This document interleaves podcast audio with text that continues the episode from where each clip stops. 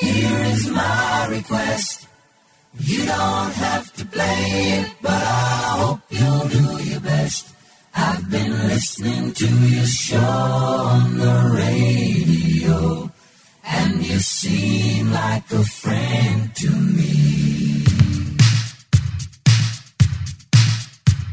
20 to 8 8 o'clock at the Greater 3UZ Sammy Show for Friday night.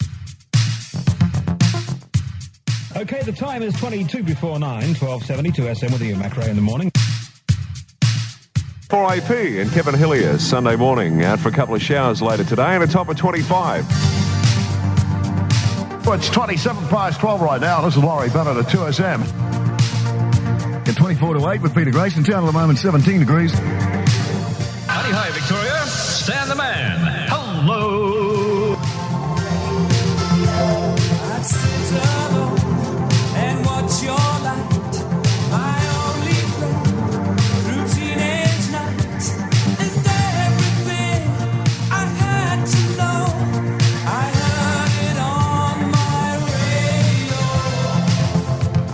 Well, hi and welcome once again to Pilots of the Airwaves. It is our 40 minutes or so where we get to speak to the people behind the voices who were friends to a whole generation. And today's guest went from the deserts of Dubai, listening to a crackling Radio Australia, to becoming the youngest drive time announcer in the history of Sydney Radio, then to Melbourne, and back to Sydney. Mike Hammond is definitely well travelled, and he hasn't stopped yet.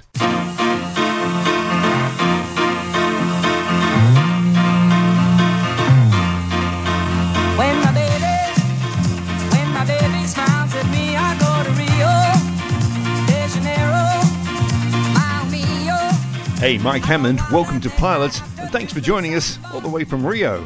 Paul, it's my pleasure. Even though I'm on the other side of the Southern Hemisphere, it's always good to speak to a fellow Aussie, you know, a comrade.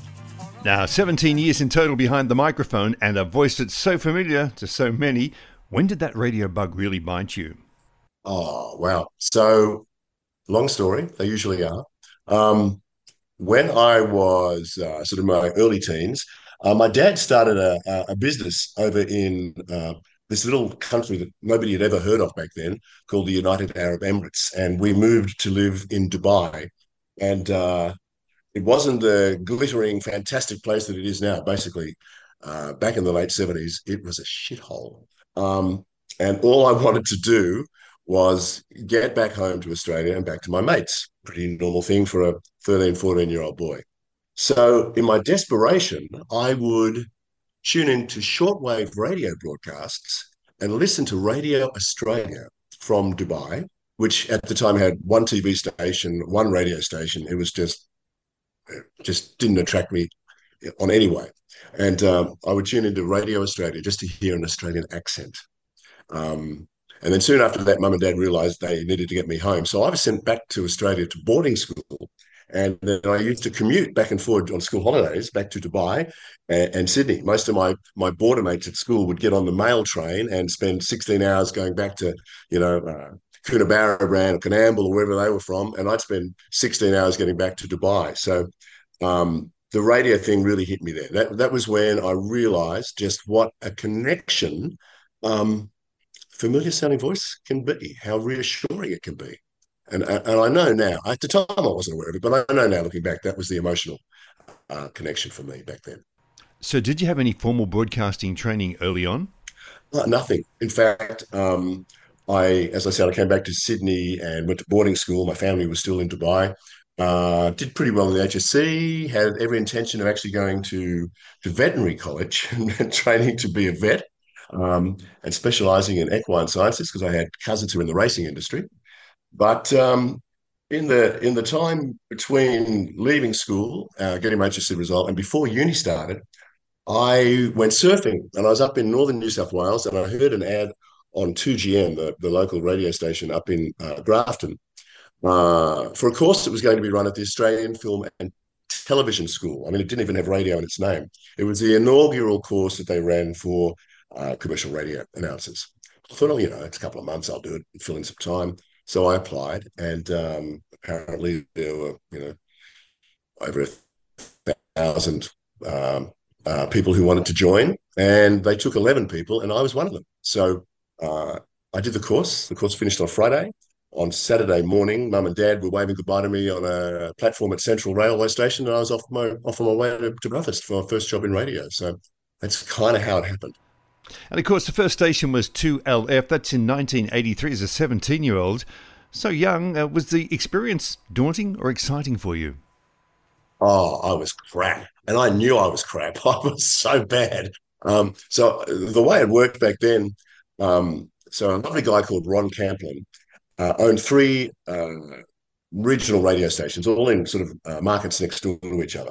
And so he thought the way to beat the big networks was he was going to group his three radio stations and form his own network. It was called the Gold Country Radio Network. It was 2BS in Bathurst, 2MG in Mudgee, and 2LF based out of Young, is where it broadcast from. But 2LF had three major cities or towns in its coverage area. There was Cootamundra, Young, and Cowra. And of course, local radio meant you had to be local, which meant you had to have, at some point in the day, broadcast from your town on the radio station. So I would do an hour's worth of breakfast, an hour's worth of afternoons, and half an hour worth of drive. So at times of the day, I'd be on from the Cowra studio, which was this funny old thing. It was a relic from the 1940s in this glass booth next to an old picture theatre that had been turned into a roller rink. And I remember walking in there, and I've just come from the Australian Film and Television School, which had the latest RMK panels and all the flash gear. And I've never forgotten, I walked in there and I saw this AWA consulette, which basically had four faders and a master switch on it, and everything was dual switched, and a microphone that hung from a pole from the ceiling, a big AWA or Radio Vox or RKA microphone, and turntables that I'd never seen in my life that were as big as oil drum barrels. You know, they were the old transcription discs that ran at 16 and an eighth or something revolutions per minute. And I just remember thinking to myself, what have I got myself into here? So anyway, took me a couple of days to master the studio.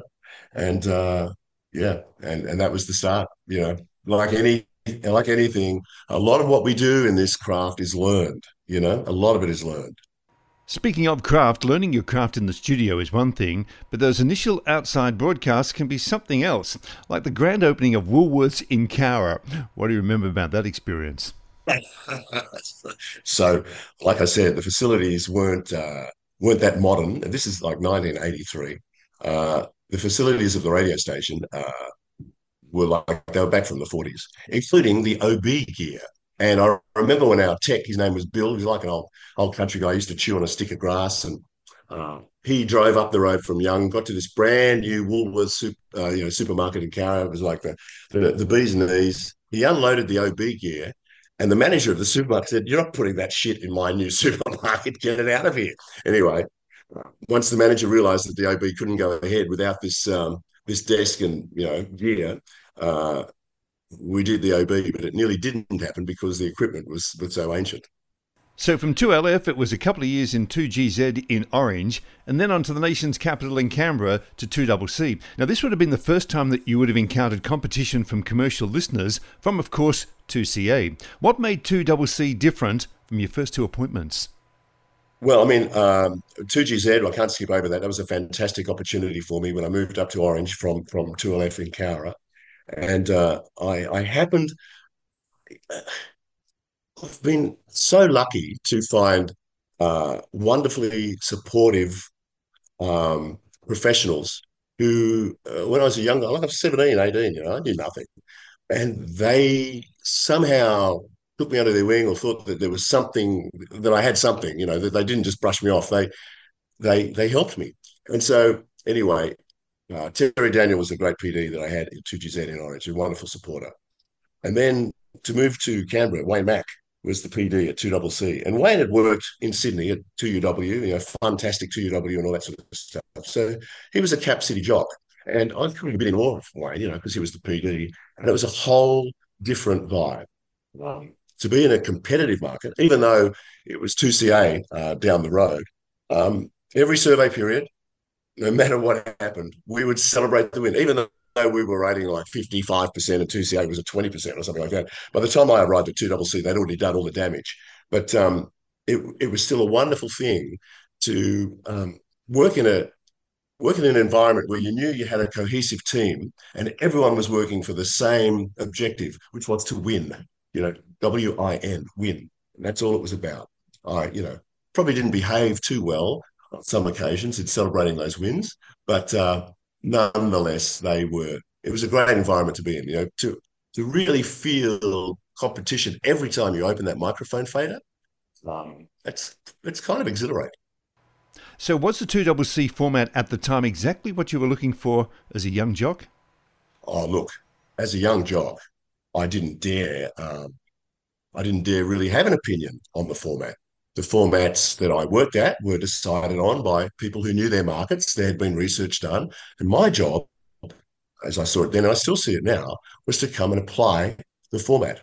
So in doing that, I've worked at sort of, middle of the road, adult contemporary, CHR formats. So my job is to present the format. You know, my job is to be a part of the total machine of the radio station. And as the broadcast announcer, you're the last checkpoint. You're like the when you're at the desk, you're like the captain at the front of an airplane. So you know, there's a lot of work has gone into everything to get the shift ready by all the other people in scheduling and in sales and all the rest of it, production. But then your job is to bring it all together into a cohesive program and to pick up any last minute mistakes or things that may not be correct. And so, I never really had a problem with formats, although I do remember much later when I was probably a bit older and a little bit more arrogant. A good mate of mine, Peter Clay, DMG had just started with the easy format that they run at, what's the station in Sydney they call it now? It had changed. It had been Vega, of course, Death Star. It had been Vega. There'd been a country-style format, a middle-of-the-road format, And then they decided on Smooth. And it was at the start when they were, they sort of had a production music bed under the announcers as they came in and did their bits and pieces. And I'd worked with Peter Clay at Today FM. We were great mates and still are. And Pete said, "Look, come on in, Mike. You know, what shift do you want to do? Do you want to do breakfast or do you want to do drive? You know, let's have a chat." I went in there and he said, "Let's pop into the studio and do a couple of soundies." And I remember taking my headphones off after about three back cells. I said, "Pete, if I come and work here, I'm going to kill myself," because I realized I couldn't do that sort of, you know, "Hi, it's Smooth FM and what a beautiful day," and blah, blah, blah. So that's the one time I wasn't able really to go with a format. Pete was very polite. He never said anything to me, but I pretty much helped him make the decision. More music, 2NX. 2NX, one of the great regional radio stations in Australia, and both the training ground and home to some of the best broadcasters in the country. How'd you land the job there? Well, so in my career in radio, I've never actually applied for a job. It's your next job is always listening to you when you don't realise it. And I wasn't aware. Sort of, I was on air down at 2CC in Canberra, and Keith Harris, who was the program director of 2NX, he knew he had a couple of slots that were coming up that he needed to fill. And he had a great slate of broadcasters. Little Andy Simpson, Durry Rogers. I mean, these guys had all worked Cap City, 2SM, and big markets. And we're working 2NX, which wasn't a little market. It was a busy, happening market, Newcastle. And anyway, Keith went on a road trip, as PDs used to do, and probably still should do. And went on a listening tour down the East Coast and got to Canberra and heard me and, yeah, gave me a phone call. And, of course, when I rang Wayne Mac at home and said, "Oh, Mac, I've had a call from Keith Harris." He goes, he knew straight away what had happened. But, that's how I got to 2NX in Newcastle. So how much did your 2 years at 2NX shape you for the rest of your career? Well, once again, you know, Wayne Mac had been a great mentor in Canberra. For the first time, I started to understand formatics and rotations and, the science of radio. And also through this guy that everyone told me was an old grump, but he was great. He was the chief engineer of the station. And at 2CC, the transmitter field was right next door to the radio station, out in an area of the ACT called Gungahlin, which at the time was just farmland. It's all houses now. But we used to get all the new songs to be sent from the radio companies, from the record companies, sorry, on vinyl. I know there's 7-inch 45s, the singles. And those ones that didn't make the grade, and there were a lot of them that never got on air, we used to go out the back and we'd frisbee them and try and hit the broadcast towers and smash these things to smithereens. So it was called Vinyl Valley out the back. So it was from learning that stuff with Mac and coming to appreciate the science of formatics and how radio worked. And then with Keith in 2NX, the same thing, you know, it was just a bigger market. I mean, I sort of had tried every time I made a station change, was to always move to a larger market. And so 2CC and 2NX were the fomenting of my years. And then, of course, because 2NX was associated with 2SM in Sydney, that's how I made the move to Sydney from Newcastle.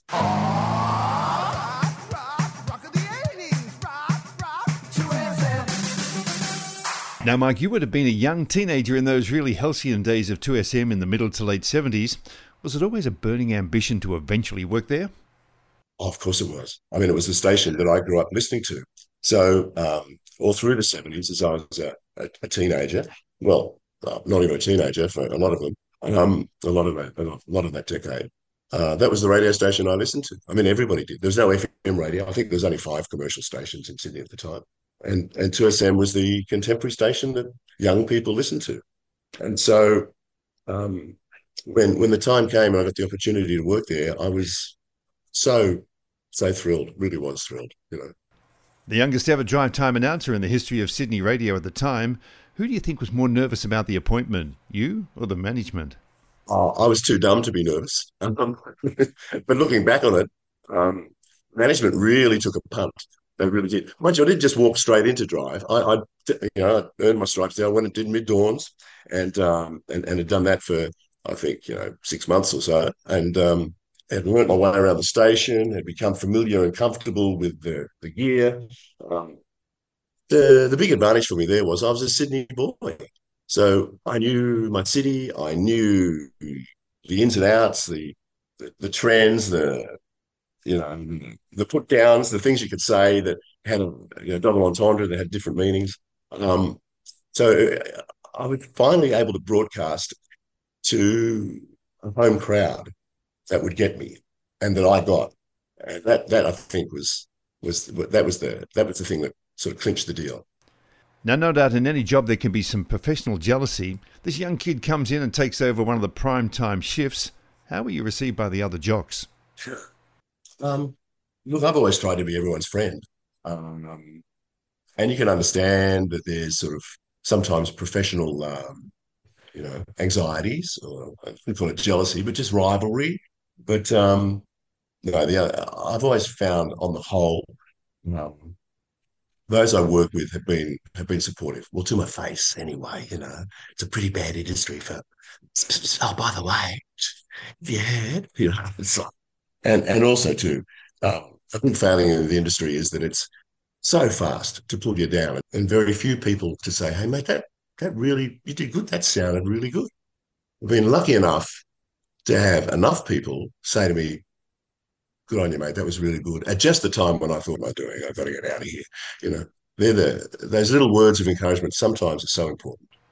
Now, FM radio was very much part of the broadcasting landscape by then, so how was 2SM coping with that in 1986 when you arrived?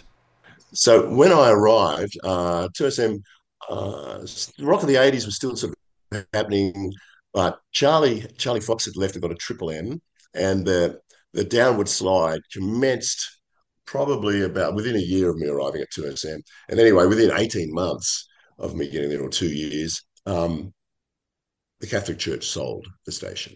And this guy called Sam Gallia-Gold, he was a lovely guy, but his job was to come up and turn the great CHR 2SM into a light and easy 1269. And that meant everyone had to go, except, to his credit, Sam was very nice to me. He said, look, Mike, there's not going to be a role for you on air as an announcer, but we'd really love you to do our traffic reports. And I had to very politely say, oh, Sam, thank you, but no. And anyway, within a week or so, I heard about this thing happening down in Melbourne called 3TT, because 3DB was going through a similar formatic change. And yeah, I spoke with Dave Dalkin and the team down there, and I ended up making the move to Melbourne. So, Mike, what were some of your highlights at working at 2SM? Oh, wow. Well, one was to actually be able to say the station name. Working with Jim Angel in the newsroom. I'm Jim Angel. You know, he was a lovely guy and a classic broadcaster.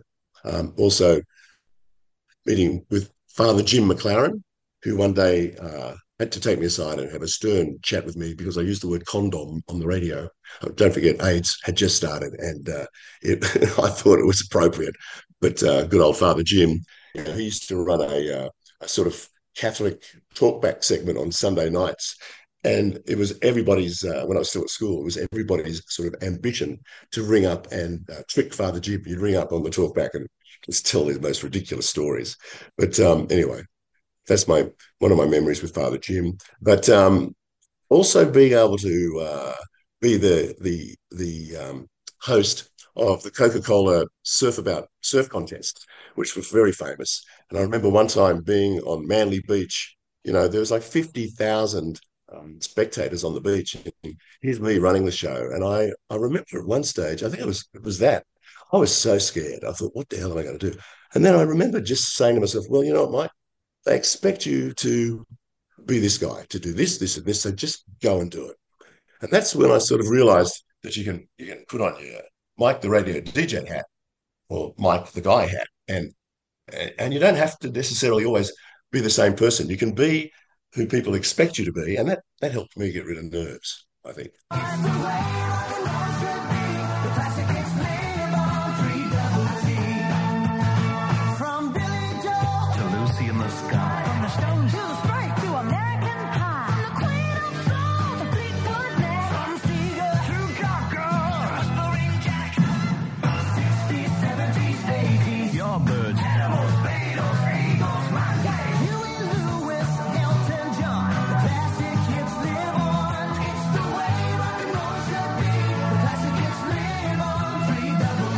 So, Mike, as you mentioned before, you moved down south, walked into a situation as a call sign of 61 years was being discarded, along with radio legends such as Keith McGowan, Bert Newton and John Vertigan, and being replaced by the new call sign, new format, and new jocks such as Gavin Wood, Jeff Cox, Carl Magrin, Nigel Ross, and, of course, Mike Hammond. Was it a smooth transition? Well, surprisingly, yes. And I think it was because of the very generous attitudes of the people who we took over the chairs from. I mean, I took over from Bert, so I went down there to do mornings, and Bert, of course, Bert Newton, huge star. Bert had his own office in the 3DB studio complex with his own fridge full of, what was it called? Albert's Ale or something like that. I think it was a Melbourne brewery. And that's the beer that he used to drink. And he was so charming and polite to me, but I knew what the feeling was like because it had just happened to me at 2SM. You know, I'd just been punted for, I think who was it? Gavin McRae? Anyway, I'd just been punted for another guy who, of course, was much older and sounded older than me, and he was there to do a light and easy format. So I understood that it's, you know, it's a difficult time, but at the end of the day, everyone's professional. And the people who were leaving 3DB knew that 3DB had to change for it to have any chance of survival. And we launched on April 1st. It was, in fact, April Fool's Day. But we did it to coincide with the big Channel 7 telethon. So our first day of broadcasting, we were all out on location, tying in with the Channel 7 telethon. So we were all on TV. So people got to know us really quickly. So as far as station launches and format launches, and there was a great TV campaign as well. It was really successful. Now, again, you moved into a marketplace with a strong FM presence. How did the Double T format stand up? Oh well, yeah, no, it rated well. I mean, you know, Fox was a dynamo. Triple M, of course, had been Aeon. I think maybe it was still Aeon when I was there back in those days. But you know, Melbourne was no different to Sydney. You know, the FMs had come in and had stomped their foot on everyone. But I remember when I finally got a call from the old Stereo PD, Greg Smith. He passed the comment when he was sort of, you know, getting around to suggesting that maybe I might want to go back to my home city, and they just bought Today FM. He said to me that Double T had been good for getting the kiddie out of me. So obviously working that format, it helped develop me as a presenter. Yeah. One thing about the Double T format was that they were pretty active with the old summer beach broadcasts. It was amazing. I mean, you know, the Alberts, who owned 2UW, owned 3TT. And there was just, it was like the good old days of money was not really any big issue. I mean, I remember I got off air doing a shift, and then I went to the Melbourne helipad to take a helicopter down to one of the beaches where the 3TT summer beach bus was. And there was like some bikini girl contest. I flew in on a helicopter, hosted this thing. It was Star Radio. It was fantastic. It was really good. Now, Mike, I think you're on record as saying that your time at Double T was some of the most enjoyable of your career. What made it so special? Well, helicopters, you know, jet skis, and the team. I mean, they were a lovely bunch of people, a really tight team. And I was I was really torn. I'd only been there for like 13 or 14, maybe a year and a half, when I got the phone call from Greg Smith when they bought Today FM, and I was really torn about leaving 3TT, except for Melbourne. Melbourne and I just we didn't get on.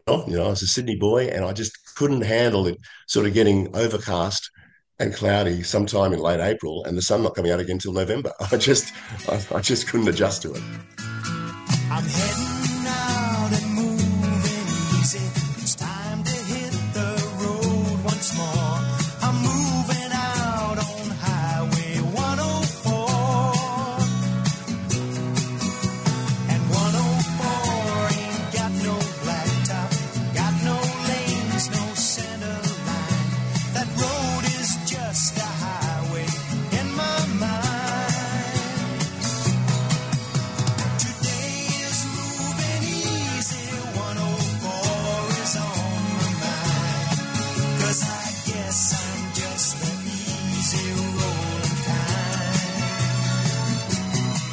And I know that I was meant to travel down that highway in my mind. 104.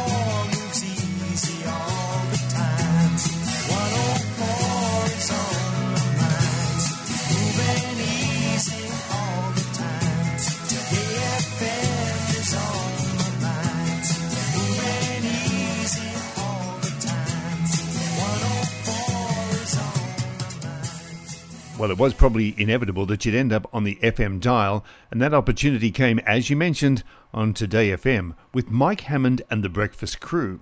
So how does a guy who essentially worked every shift bar breakfast end up on Breakfast? I don't know. Consultants came to town, they listened, and they decided I was the guy. But when I first went there, I was doing...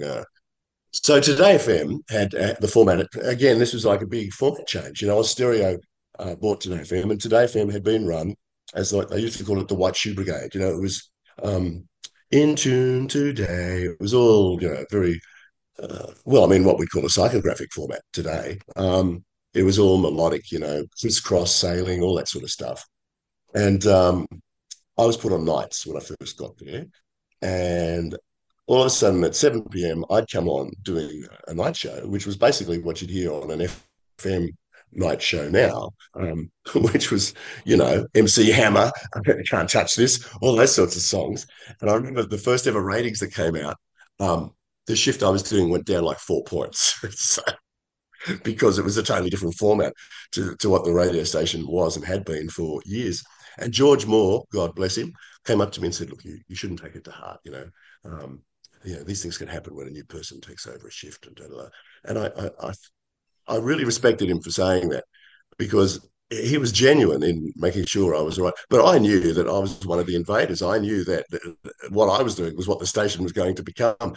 So I wasn't in the least bit worried about going down by that amount. But I ended up doing breakfast, which just did not work for me. I could not physically function. I think I did it for nearly 2 years.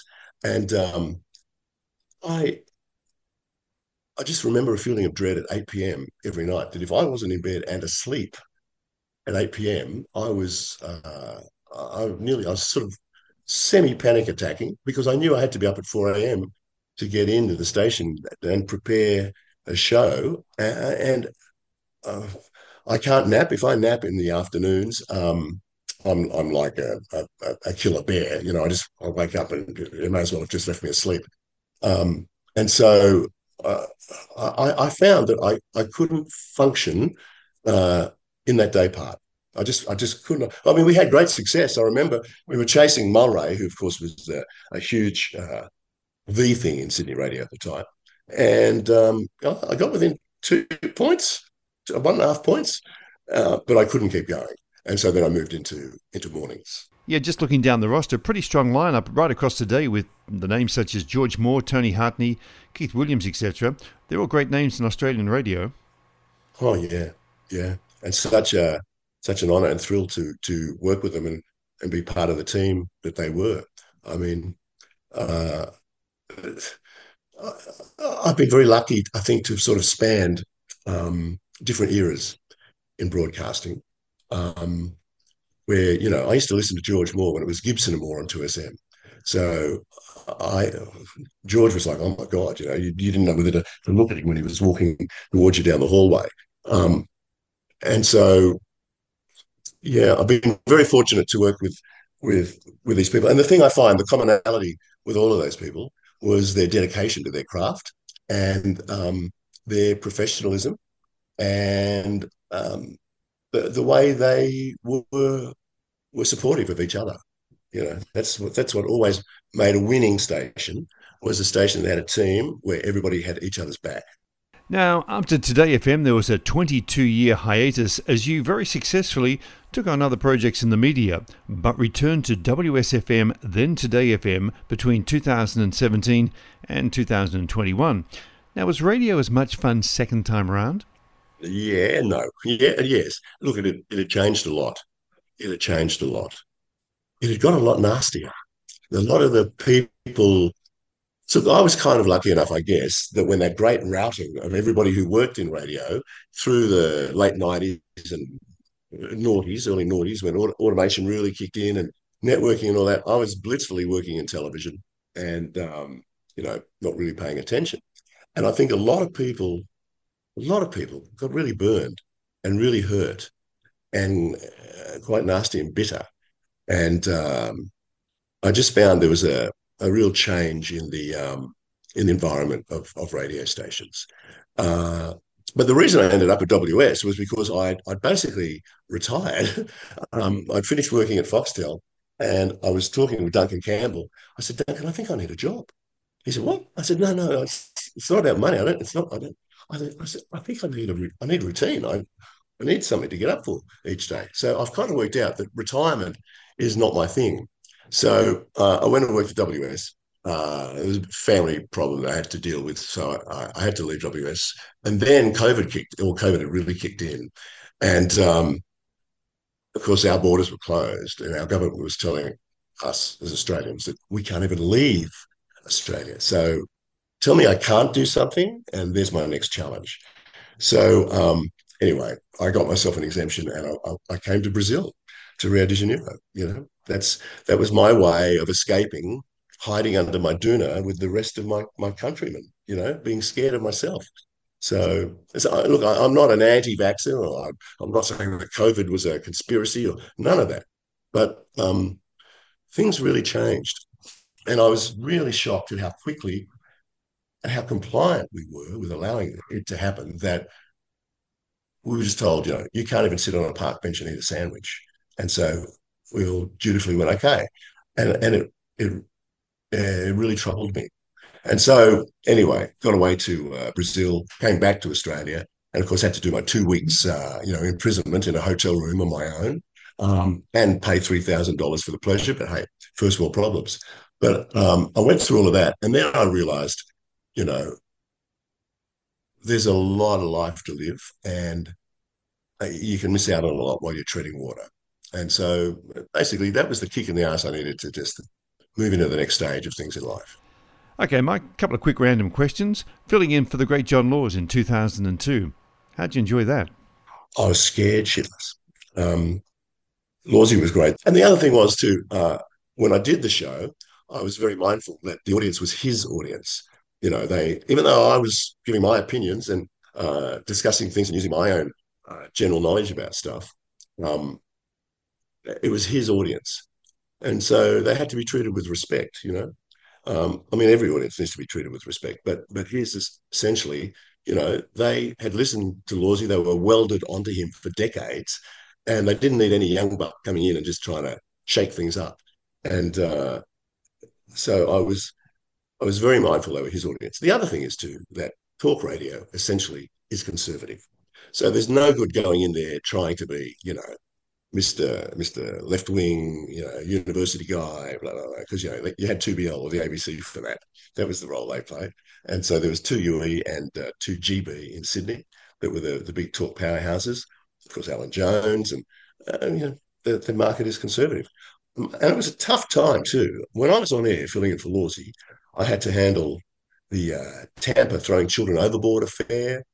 I had our foreign minister of the day, basically lying. And I had to say to him, to his face, look, you're lying to us, about what was going on.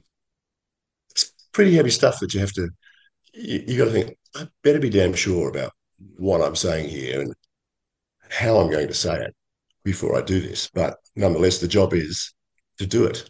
And it wasn't a great time in our history, I don't think, as we all know now. Now, is it correct you have both a pilot's and helicopter license? They're not current. The pilot license was only a student license that came from working out at 2GZ in Orange, where a mate of mine was a guy called Bill Hazelton, who was part of the great Hazelton Airlines dynasty. He was a prop duster, and he flew like a prop duster. And I said, Bill, I think I want to learn to fly. He goes, oh, yeah, mate, come on out to Spring Hill, blah, blah, blah. Get in the plane. And he pushes the throttle up. He says, just steer, just with your feet, keep it on the white line. And I'm okay. I'm just sitting there. He starts rolling a cigarette and pushes the thing into the throttle right up. And he says, running down the... It's just pull back on the stick. On what you... And that's how I started to learn how to fly. Yeah, it was fun. Finally, Mike, you've made a living out of being a fast talker. Did you fast talk your way through the armed robbery in Brazil? No, because I lost my phone and cash. No, that was a surprise. It actually really was a surprise because I've never had any problem anywhere in this country except on that day. And it was my fault because I was on an isolated beach with a friend. And of course, it wasn't as isolated as we thought. And this guy starts running across the sand towards me. And I go, hey, Antonio, is this a mate of yours? Who's this guy? And as he's running, I'm sort of looking, and I realise he's got something pointed to me. And by the time he gets up to me, I realise it's a gun, and he's got the gun pointed right at my head. And I just burst out laughing. I don't know if that's a standard reaction to being scared or shocked, but I started laughing. And then, of course, he had a friend who was over in the other end of the bushes at the other end of the beach, he came running up. And all I remember in my very basic Portuguese was understanding guy number two saying to the guy with the gun, watch out for this crazy gringo because he's not scared. And that made me scared because I thought, oh, shit, So anyway, they got my phone and a bit of cash. And I guess they needed it more than I did. I'm hearing the light from the window. I'm seeing the sound of the sea. My feet have come loose from their moorings. I'm feeling quite wonderfully free. And I think I will travel to Rio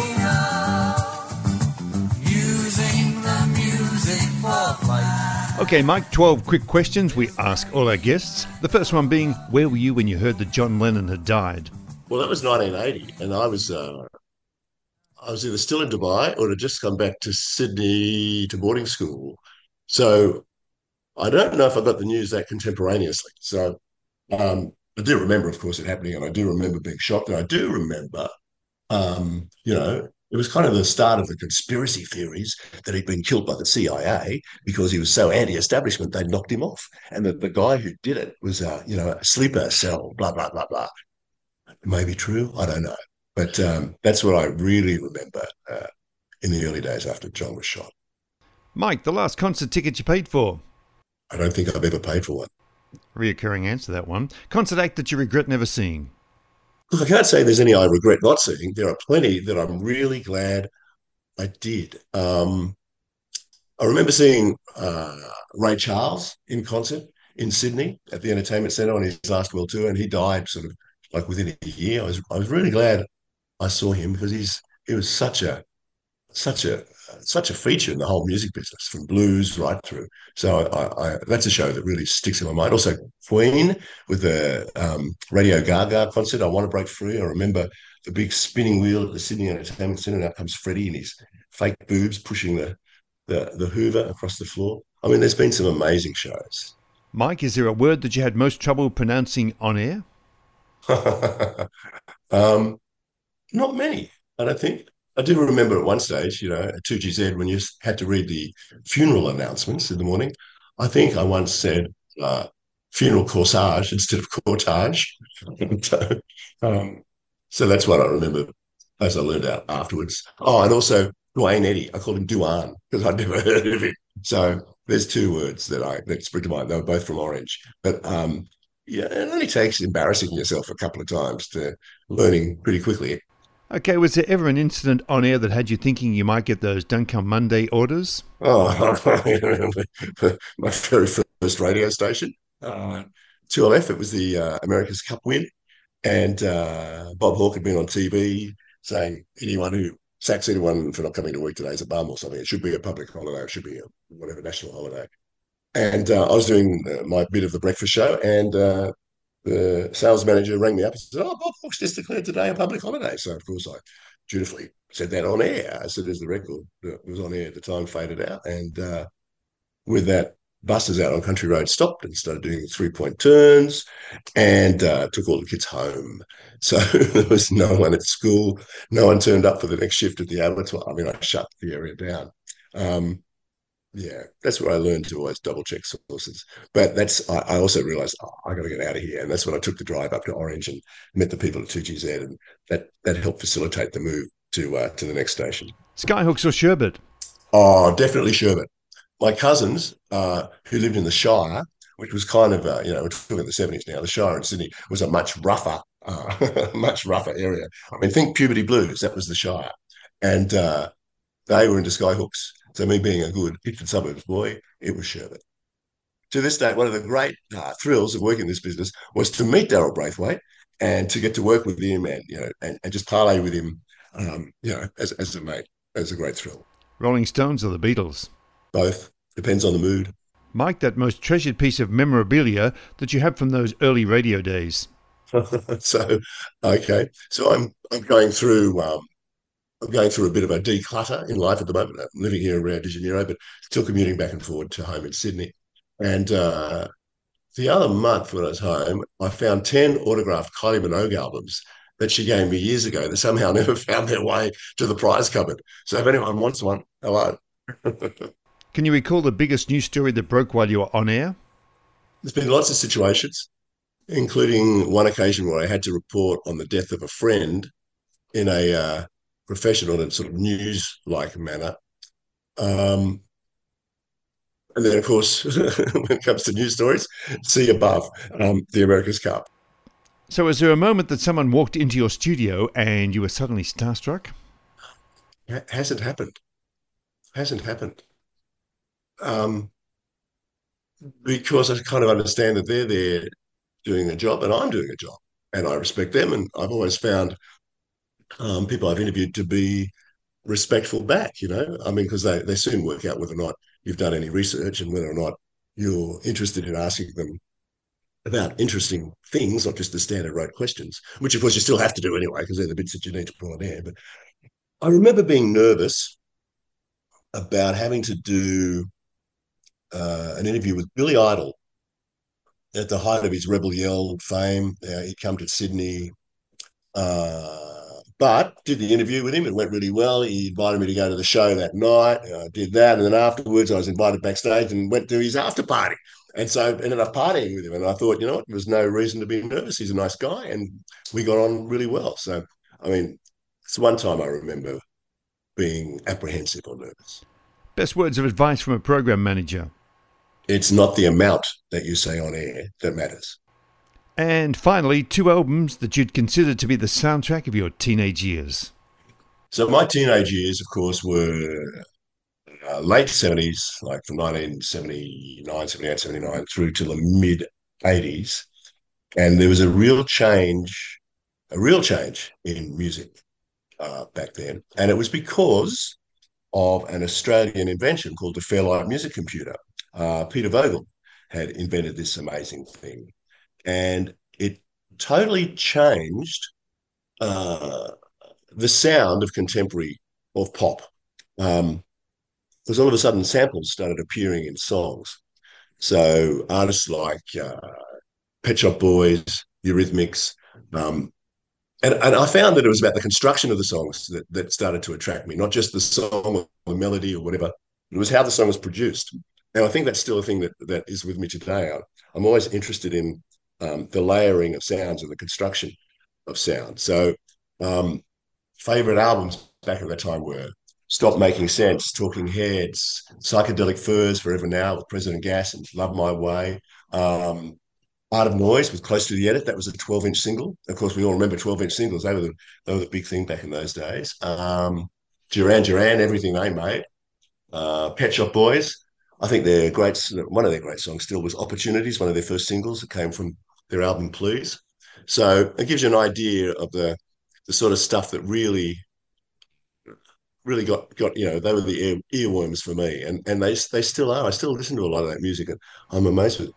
Well, Mike, we've covered so much of a great radio career. Haven't even touched on your life as a game show host. Maybe we'll keep that for another time. Hey, listen, thanks so much for your time today, and also too for your contribution to Australian radio. It's been great talking with you, Paul. Thanks so much for asking me to be a part of the podcast. There's been some great people I've really enjoyed listening to, and I look forward to who else is to come in the future. Mike Hammond on Pilots of the Airwaves.